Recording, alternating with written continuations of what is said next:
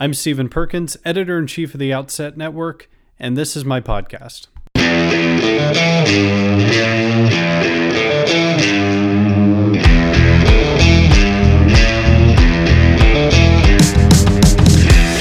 Welcome to this week's show. Typically, this is the podcast where we talk to the emerging leaders on the right about how they got started, their methods, and uh, where they see the country going. But this week, to take a brief break from our regular interviews with exceptional young leaders, I wanted to share with you some thoughts that I've had for a few months now. About two weeks ago, I attended a forum at my university at which candidates for local office shared their reasons for running and indeed also shared their campaign platforms. While the room we were in was filled to the brim with young people my age, it was a required event for a few political science classes after all. I noticed that the average age of the candidates at the long table at the front of the massive auditorium was not close to the average age of the university students in the audience. There were two people on that panel, however, who stuck out. One was a student at my university running against an incumbent city councilor. The other was a young man, not a student, however, and he was running for a local school board position. Of the dozen or so candidates, only those two were under the age of 30. Let me take you back a few months ago to when I was listening to an episode of the Ezra Klein show while ironing my laundry. Yes, in case you're wondering, I clearly know how to have a good time.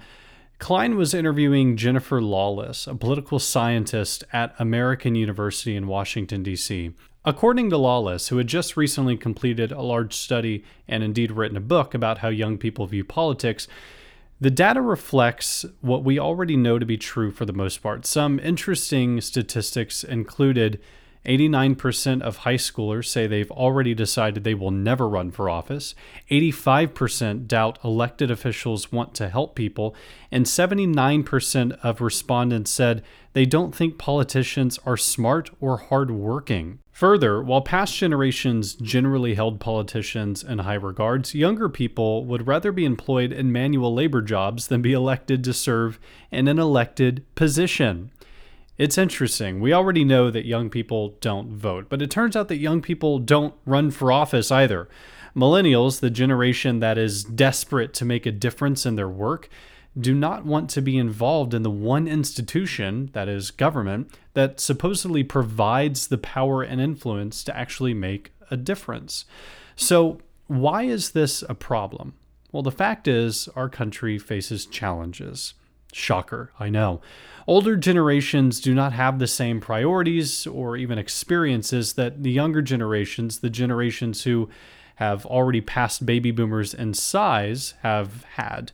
That means while young people my age continue to get more plugged into society as we graduate and get jobs, the people making our decisions at the local, state, and federal level are not necessarily looking to fix the challenges that are upcoming for people my age. Now, what's the opportunity? Young people can run for office, and get this, they can win. First, let me define what I mean by run for office. I'm not saying young people should, en masse, run for the U.S. House. Uh, there is, however, a great opportunity in local elections. So these are positions like city council, school boards, the state house, even, aldermen, etc.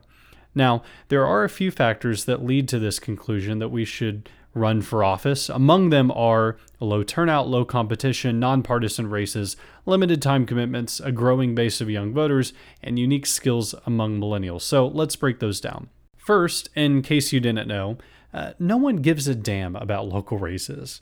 What that translates into is simple. If the turnout is low, you don't have to convince as many people to vote for you in order to win. Once you figure out the number needed to win, typically a few thousand in a local election, you just have to work towards that number. Sure, you still have to get those people to actually turn out and vote for you, but it's much more possible than it is for, say, a state or federal election. Second, even with nearly 500,000 local and state level elected offices in the US, people rarely run for them. Incumbents, especially in local races, rarely experience real competition. This means that with proper research and planning, you can be a serious competitor and challenge someone who hasn't been challenged in the past. Competition is low. Third, if you're a conservative living in a liberal district or a liberal living in a conservative district, many local races are nonpartisan, meaning you can slip under the radar and win because a letter is never placed by your name. Fourth, most local and state elected positions are actually part time positions. In fact, here in Texas, our legislator is in session for 140 days. For city council positions, the requirements are even more manageable with regular set meetings, often in the evenings. This means that for most of these elected positions, they work elsewhere full time. Next, as I mentioned earlier, the voting bloc that millennials make up is growing rapidly, even recently surpassing the electoral power of baby boomers. Now, to be fair, this is not enough of a base in and of itself because older generations are the one who actually get out and vote. Like we said, millennials don't vote. But there is an incredible opportunity to inspire and mobilize people your age to vote for a candidate that understands them, namely you. And finally, the one that I think is the most exciting is that millennials bring with them an entirely new set of 21st century skills that can be used to win elections. Going beyond a skilled use of social media, young people have a way of communicating and connecting with people their age or people close to their age.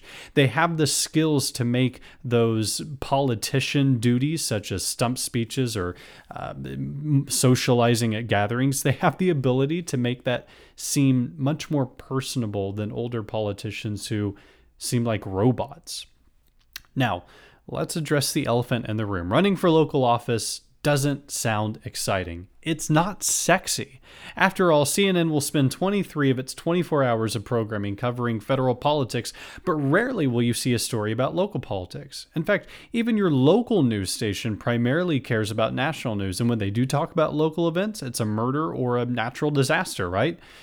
While running for local office won't be the most exciting thing you'll ever do, or at least I hope it's not the most exciting thing you will ever do, there are a few advantages. According to Lawless, that political scientist, she says that there are a few things to consider about the power of local office. Number one, because of the expansion of federalism over the past few years, and presumably the continuation of expansion of federalism during the Trump administration, local governments are actually being empowered more and more to make decisions. That means that as an elected official at the local or state level, you will have power over the things that actually affect your constituents' lives. The results of your work will be more easily seen. Secondly, local politics can act as a stepping stone to the sexier political offices. You can go from city councilor to state rep to U.S. congressman. This is, after all, what people like Barack Obama and Senator Cory Booker did. Starting local as a young person also gives you the experience to run for those bigger seats. Third, you get to know your community and its needs. In a time when most people view politicians as out of touch, and frankly, you may be one of those people who complain about that very thing, you have an opportunity by running for and serving in local office to connect with your neighbors and address the needs of your community in a very direct way. Now, don't get me wrong, running for office is not easy. The most challenging part, perhaps, is raising money, also known as asking people for money. But when you consider that the opportunity to actually make a difference is at an all time high, why wouldn't you at least try?